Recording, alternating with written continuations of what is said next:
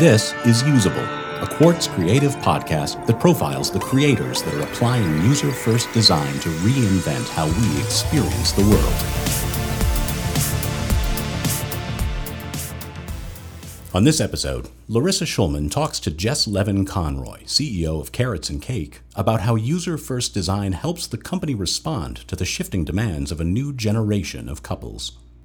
Jess, welcome to Usable. Thank you so much for having me. So thrilled you could be here. Uh, for listeners who aren't familiar, what is Carrots and Cake? Carrots and Cake is the next generation wedding platform that delivers customized and personal advice to users on demand. When did you first come up with the idea to make Carrots and Cake? Why did you create it? I used to work in venture capital and invest in brands and predominantly in the luxury aspirational space. And I was in business school learning what one does in that type of environment. But ultimately, they had us do a case study that was really interesting to me. It was on the wedding space on diamonds. So it was about how do you reach an end consumer. And what was fascinating to me is while a lot of the focus was on trying to touch people getting engaged at that moment in time, I thought about how you could touch the businesses and how in turn they could reach such a broader audience. And it was the first time that I actually looked at the industry not just as something that, oh, my friends are getting married, it's, you know, that moment in life. I was really seeing this really rich space of half a million local business owners, a lot of them solo entrepreneurs, a lot of them female led businesses that really didn't have anyone kind of paying attention to them. And it was one of those moments where I look back and I was like, okay, there's something here. And so that was really the tipping point of, okay, okay, let's explore this space and see what we can do inside this industry. Were there prototypes at the beginning? How did you get vendors? How did you get featured weddings? Yeah, of course. So I think one of the things that we started to look at is ultimately we really wanted to serve businesses first because there's a lot of problems inside the space. You know, we touched on a second ago when you said, you know, what is carrots and cake?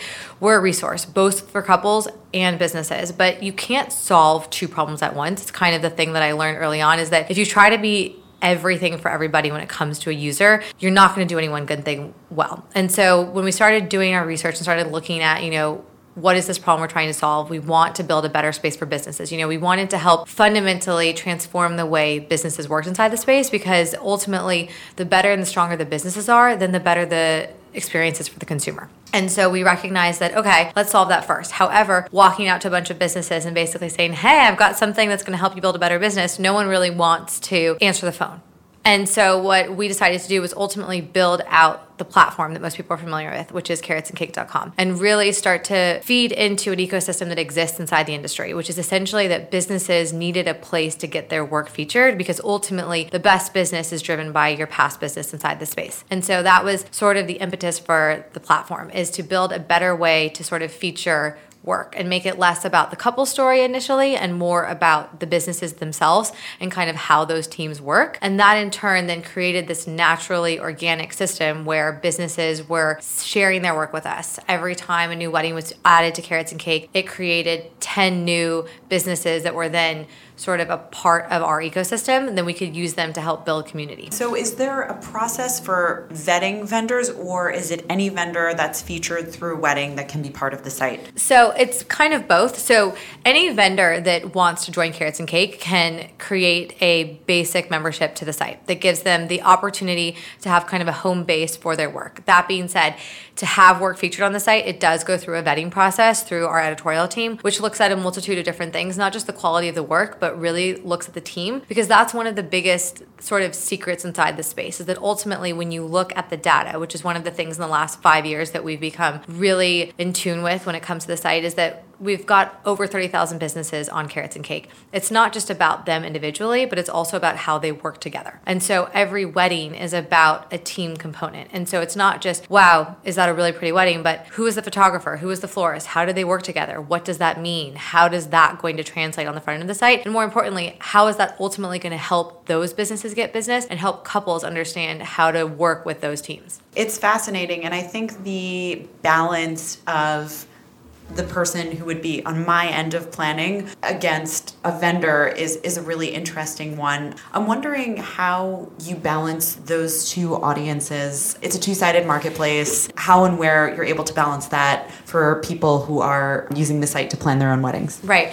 So in the very beginning, we really had to kind of make that decision. And so a lot of what we were doing the person that it was for was the businesses. So the way the site was designed was how do we make sure that the businesses that the work is what the focus is and the focus is on the actual businesses that made that work. And the same thing then parlays itself through every channel. So social was always about putting the businesses out there. Every single new product we would build, the services behind the scenes, the software, it was business focused. Now we're at that moment where we're starting to realize that ultimately we have to now shift a little bit to also focus on the consumer, which is part of the different opportunities that we're working on. Is that we've realized that when it really comes down to it, if our goal is to solve the problem for the businesses, when you start to really get to know them and understand what they need, the number one thing that every business inside this industry tells you that they need is better business.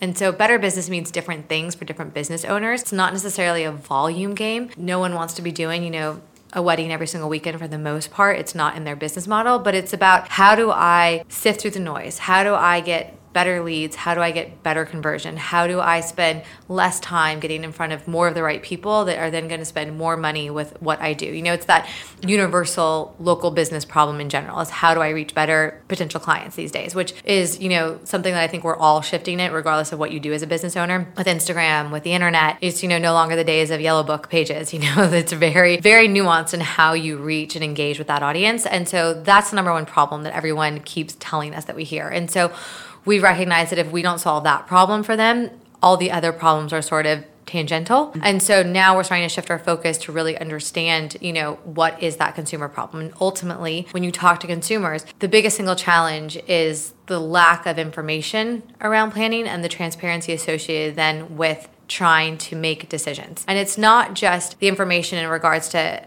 is this the right person for me, but it's also budget, style, you know, have they worked here before? There's all these different data points. And so ultimately, that's part of what we've started to solve with the businesses that we're going to start solving for consumers on the front end. And I would love to hear more about what exactly some of those services are that might be invisible on the front end to vendors. What else you do for vendors to help them with their business through Carrots and Cake? So, behind the scenes, we work with businesses really in sort of two categories. One is properties, and we work with them with a content marketing management tool that is all about helping them convert business that comes in their door. That is our biggest revenue driver and something that really has been the foundation of our business. The other side of our business is what we offer to local, which is photographers, florists, wedding planners, where we give them access to a suite of tools. One of them is payment online invoicing, one of them is a marketing software, one of them is a PR tool to really just help them again drive better business. I think the thing that's interesting about our business model is we've really started to recognize that you can't own discovery anymore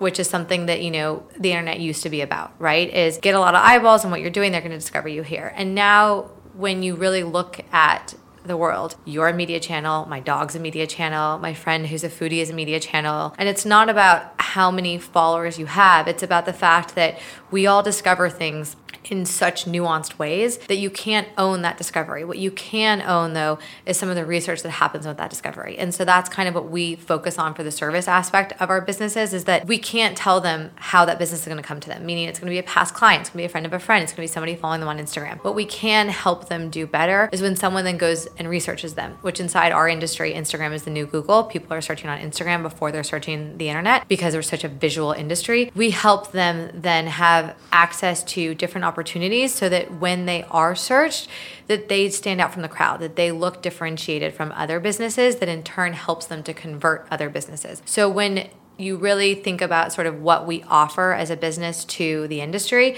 we're much more about conversion tools than we are about lead generation. That does make perfect sense. Again, as someone who has been um, a frequent user of both the site and actually your Instagram, I know that even when I was having doubts about my dress, I did a search for the dress designer and I felt a lot of relief just seeing what that looked like in a real setting. How does Carrots and Cake serve as a platform that's better than other competitors in the industry. The Knot, for example, also uses images from real weddings for their vendor search services. What makes Carrots and Cake stand out? I don't think it's a question of who's better, but just the resources being different. Mm-hmm. What we really focus on a platform that is really differentiated from what else is out there inside the industry is that it's all about relationships. So one of the best things that we can show a consumer today is that it's not just about finding a business in isolation. It's not about going through vendor listings and, you know, looking at all the photographers in a market and then looking at all the florists. It's about seeing how they play together. And that's really what it comes down to is you want to look at, you know, making those key decisions, whether it's a photographer first or a venue or a wedding planner. And then making that one key decision helps inform everything else you're doing. And a lot of other places don't show you those relationships. And so what I mean by that is on Carrots and Cake, you can pick a venue and you can see every other photographer that's worked at that venue. You can also then see the weddings that they've worked on together to help you properly evaluate that business as opposed to just seeing them on a list in isolation. So it's the contextualization of how those teams work together and what they do. On that note, let's talk about the wedding industry and how much it's changed in the time since you founded Carrots and Cake. What's something that would surprise most people who have never planned a wedding before? Probably the cost.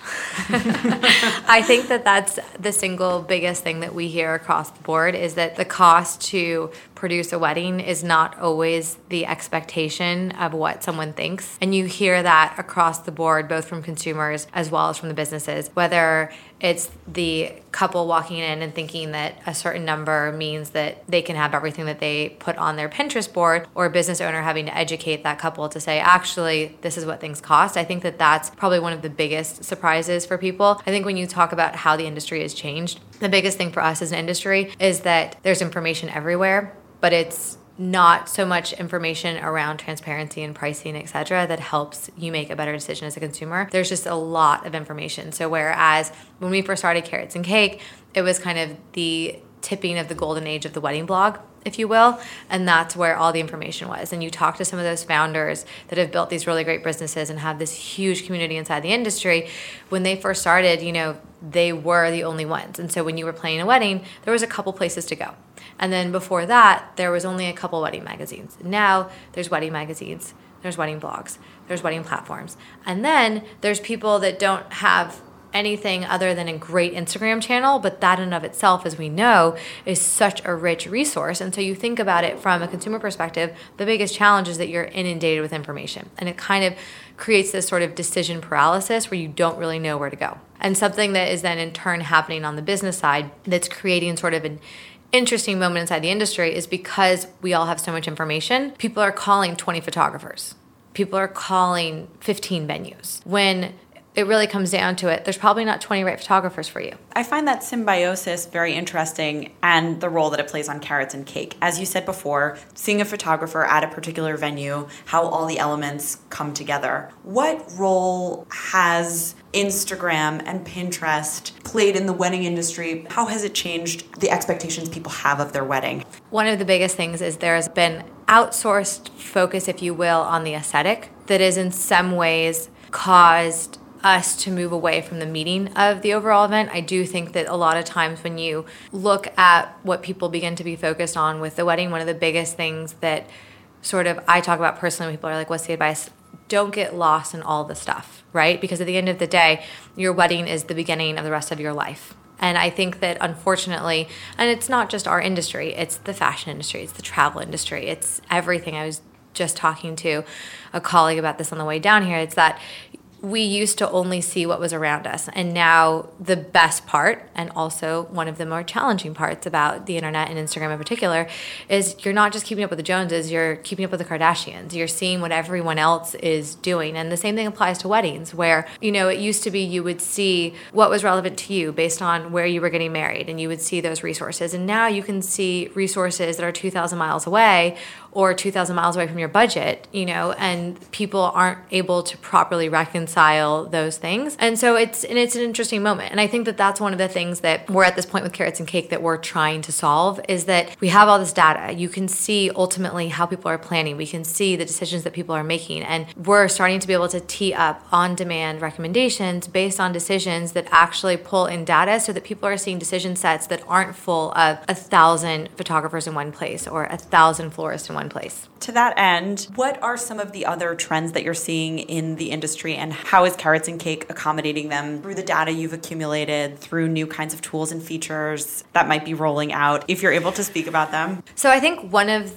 the biggest trends that we're seeing is, and you touched on this a minute ago, is there's decision paralysis when it comes to the consumer. And what we've learned over time and starting to work with couples on the other side is the questions that they have are not answerable in a platform in a generic article. It's very specific. It's like you know where you're getting married, you know how comfortable you are with your spend, you have certain different levers that you want to pull, and it's not something that can be solved by reading an article that might be 10 tips to do this when. And so, what we're realizing that there's an opportunity to serve up very specific advice at very specific moments in time using the data that we have over the past five years built with carrots and cake that maps over 30,000 businesses and their relationships and how they work so that a consumer can come in and ask a very specific question and we can give them a very specific answer because that's what people need. They don't need another place to search through a list of a bunch of businesses. They don't need another place to get inspiration. Those problems are solved right now. The problem that can be solved is someone being able to text someone on demand and ask them for, hey, I'm getting married in New York City. I have this amount of money money. I've picked this venue.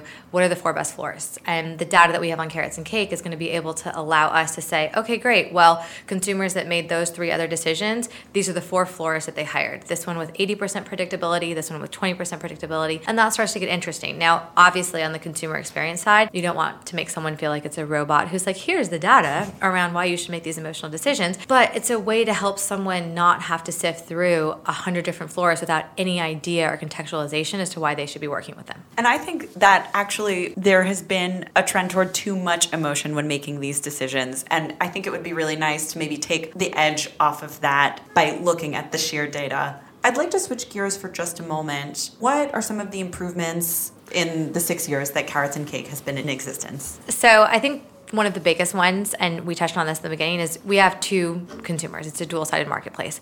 And I think one of the big challenge is, is trying to build both sides at the same time is fraught with problems because then you don't have an identity. And so we've learned that you kind of have to make a call, make a decision at certain moments in time and allow the fluidity in your business to also shift what that priority is. I think that's a huge lesson for us and something that we've really candidly struggled with, you know, the entire six years probably until now of basically being able to put a stake in the ground and say, you know, this is what we're doing. Because for the longest time it was, well, we're serving the business, also serving the couples. And so how do we do both of those? Those things at the same time. And that's a really challenging thing. I think one of the other biggest lessons ultimately comes around the fact that you're only as strong as the team you surround yourself with. And that is one of the things that I think you look at every successful startup, you look at every successful business, and it's not just you. And as much as you ha- might have the microphone, it is really about the journey that you have with a team and those people at certain moments in time that are right or that take you over that next hump. That's essential to what you're building. As a digital brand, have you user tested or done A B testing? How do you and take user feedback and improve and optimize? Yes, to all of the above. And we're always looking for user feedback. I think that's one of the most interesting things actually about Instagram is the fact that there is so much user feedback available on demand if you're willing to take it and look at it. And that was a big transition shift for us in the last year. We've recognized that that whole concept of passive consumer engagement versus active consumer engagement is probably not the right terminology, if you will, but ultimately we have transitioned from this place where people seeking out information and going to platforms to now being in one place, predominantly Instagram for our user base, and expecting people to serve them up the information there. Whereas it used to be that social was about supporting your platform. I now think that social is where it is and your platform is a support for social. And that's been a big shift for us with Carrots and Cake is we talk about it being a social first company, ultimately recognizing that our consumers are engaging with us 100% more on social than they are on the platform because that's where we are. And I look at my own behavior. I'm not hopping off to Or other publications that I read, I'm looking at their Instagram and expecting them to tell me what is interesting for me at this moment in time. And so applying that philosophy, that's been a huge shift for us is ultimately making sure that we are a social first company and that we're putting the information readily accessible to our users on social and not thinking of social as a support mechanism, but as the first place of discovery, the first opportunity to engage with our businesses and our clients on the other side. And I think that that's been a huge shift for us as a business in the last six months. It's interesting interesting for us to we here work at a media company and that's something that we're cognizant of all the time that that shift even though there is certainly a place for the core product itself. Let's talk a little bit about the featured weddings Yes. I'm curious how that has evolved and also how featured weddings are selected. So in the beginning, it was we will take anything and everything that we can possibly get our hands on. You know, we were a new business and starting, we were strategic about what we wanted to launch with because when you go back to the site and you look at what it is and you strip out the content, it's really just gray boxes. And so ultimately, the weddings are our brand. And so in the very beginning, it was me making phone calls to people that I thought were leaders inside the industry as an outsider, having no idea what I was doing. And it was fascinating because we got super lucky and a couple people picked up the phone and listened to what I said and listened to what I was building. And there was a couple of them that gave us weddings very early on who were unbelievable businesses inside the space because their content then started to show people what our brand was going to be. And so we were strategic. We launched with 100 weddings that really spoke to kind of where we wanted to be inside the space, which was a little bit more aspirational, a little bit more elevated, but still accessible, and kind of kept that in mind, still taking content, you know, as we grew that would speak to that. Now, what we really strategically solve for is two things. One, looking at the content that we're putting out there into the market inside that market. So in New York City or LA or Chicago, there's a lot of content on carrots and cake. Any new content we have needs to speak to what's already working inside that environment on the site. We're also strategic about what new data that we are getting with that content. So if we have 10 weddings at one space, but it's a different set of a team, that's super interesting for us. It's also interesting for us to take content that's at new places that gives us new data where we can see how other teams are interacting or how other couples are interacting with different businesses. So it's become a twofold, not just about the aesthetic, which is kind of where we started, but as much about, okay, what are we learning from this and how can we apply that learning then into the tools that we're delivering to couples to help them get closer to connecting with the right businesses. I love that each new combination presents a completely new set of data and also just a new marriage, to use the operative word, new marriage of the elements. And just talking a little bit about the design of the site itself. As I believe I mentioned at the beginning, I am not a natural planner, but Carrots and Cake actually got me excited to plan my wedding because obviously you have amazing photos, but also the aesthetic itself just made me hungry to actually want to put together a party that people would enjoy. So I'm just curious how that was built out and what that aesthetic hopes to achieve. Well, first, thank you. we really wanted to build a site that put the work first, going back to that initial philosophy of it's all about the businesses. And so we wanted it to be super clean, kind of taking that model. We definitely were inspired by what Dean and DeLuca was. I remember when I first moved to New York, where it's a white box with grays and blacks, but all the incredible products, that's what you're then drawn to. You're not drawn to their aesthetic. Their aesthetic is more a backdrop for what they're kind of showcasing you and curating and editing. And so it was that same kind of philosophy where we wanted to create something that could showcase and curate and be a backdrop for it, but wasn't going to supersede what we were putting out there. Just a question that I have that I'm curious to hear your thoughts is when it comes to planning a wedding, uh, which are the most important elements in your opinion? Budget budget. Number one thing, I think that that's the biggest thing that you need to get early on on the same page with your partner on what you're spending and then know who's paying for it and knowing where that wiggle room is because ultimately when it comes down to it all of your decisions will be predicated by what that number is because the single biggest thing you're then doing is you're feeding everybody and your venue cost becomes a big part of that then overall spend that has to be in line with what your overall spend is and also leave room for the other elements that are important to you. The same way that if you were investing, you would want to use someone to help you make smarter investment choices. Great wedding planners help you spend your money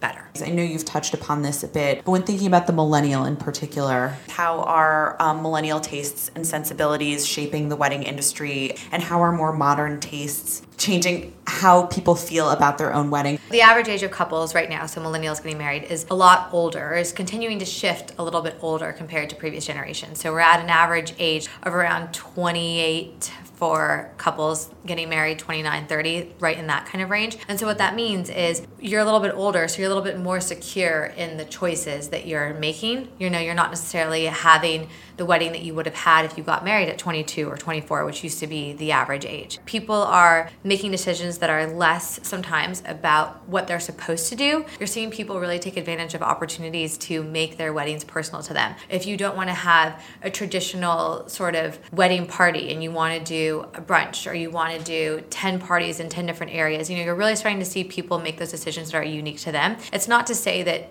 the traditions of weddings are evolving entirely because there's still walking down the aisle and there's still you know, the first dance and things like that. But I think the key being is people are picking and choosing what matters to them, and then they're picking and choosing how they spend accordingly. And I think that's really interesting. Absolutely. I myself went through weighing the pros and cons of having a bridal party and actually opted out since I just felt like that would have been something I would have done, you know, 10 years ago, but right. not not now. And as far as vendors are concerned, are there certain types of vendors that you've seen an uptick in? Food is really starting to take a center stage at weddings. Where you know it used to be is it chicken or fish? And now the way we eat the way we entertain is really an extension of our lifestyle. And so i think that people are you know still it's important the flowers and the decor and like you said the photo booth. But i think that people are really looking at their menus also as an extension of their overall aesthetic of their wedding or their overall experience of their wedding. And i think that's a lot of fun. That and picking out the cake i would have to say were, were a lot of fun. Yep. One question that we like to ask every guest on usable is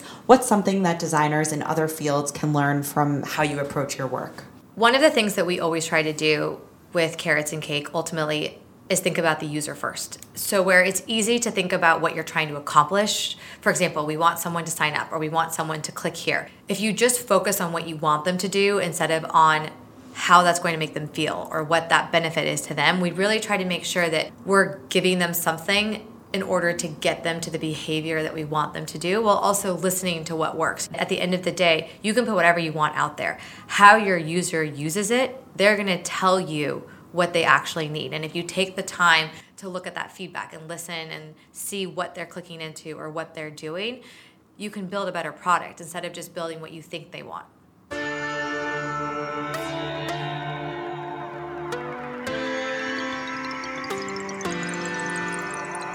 Usable is a Quartz creative production. Ricardo Bilton and Morgan Chmielewski are our executive producers. Music by George Colazo. Art design by Shannon Englund. For more information about Quartz Creative, head to creative.qz.com.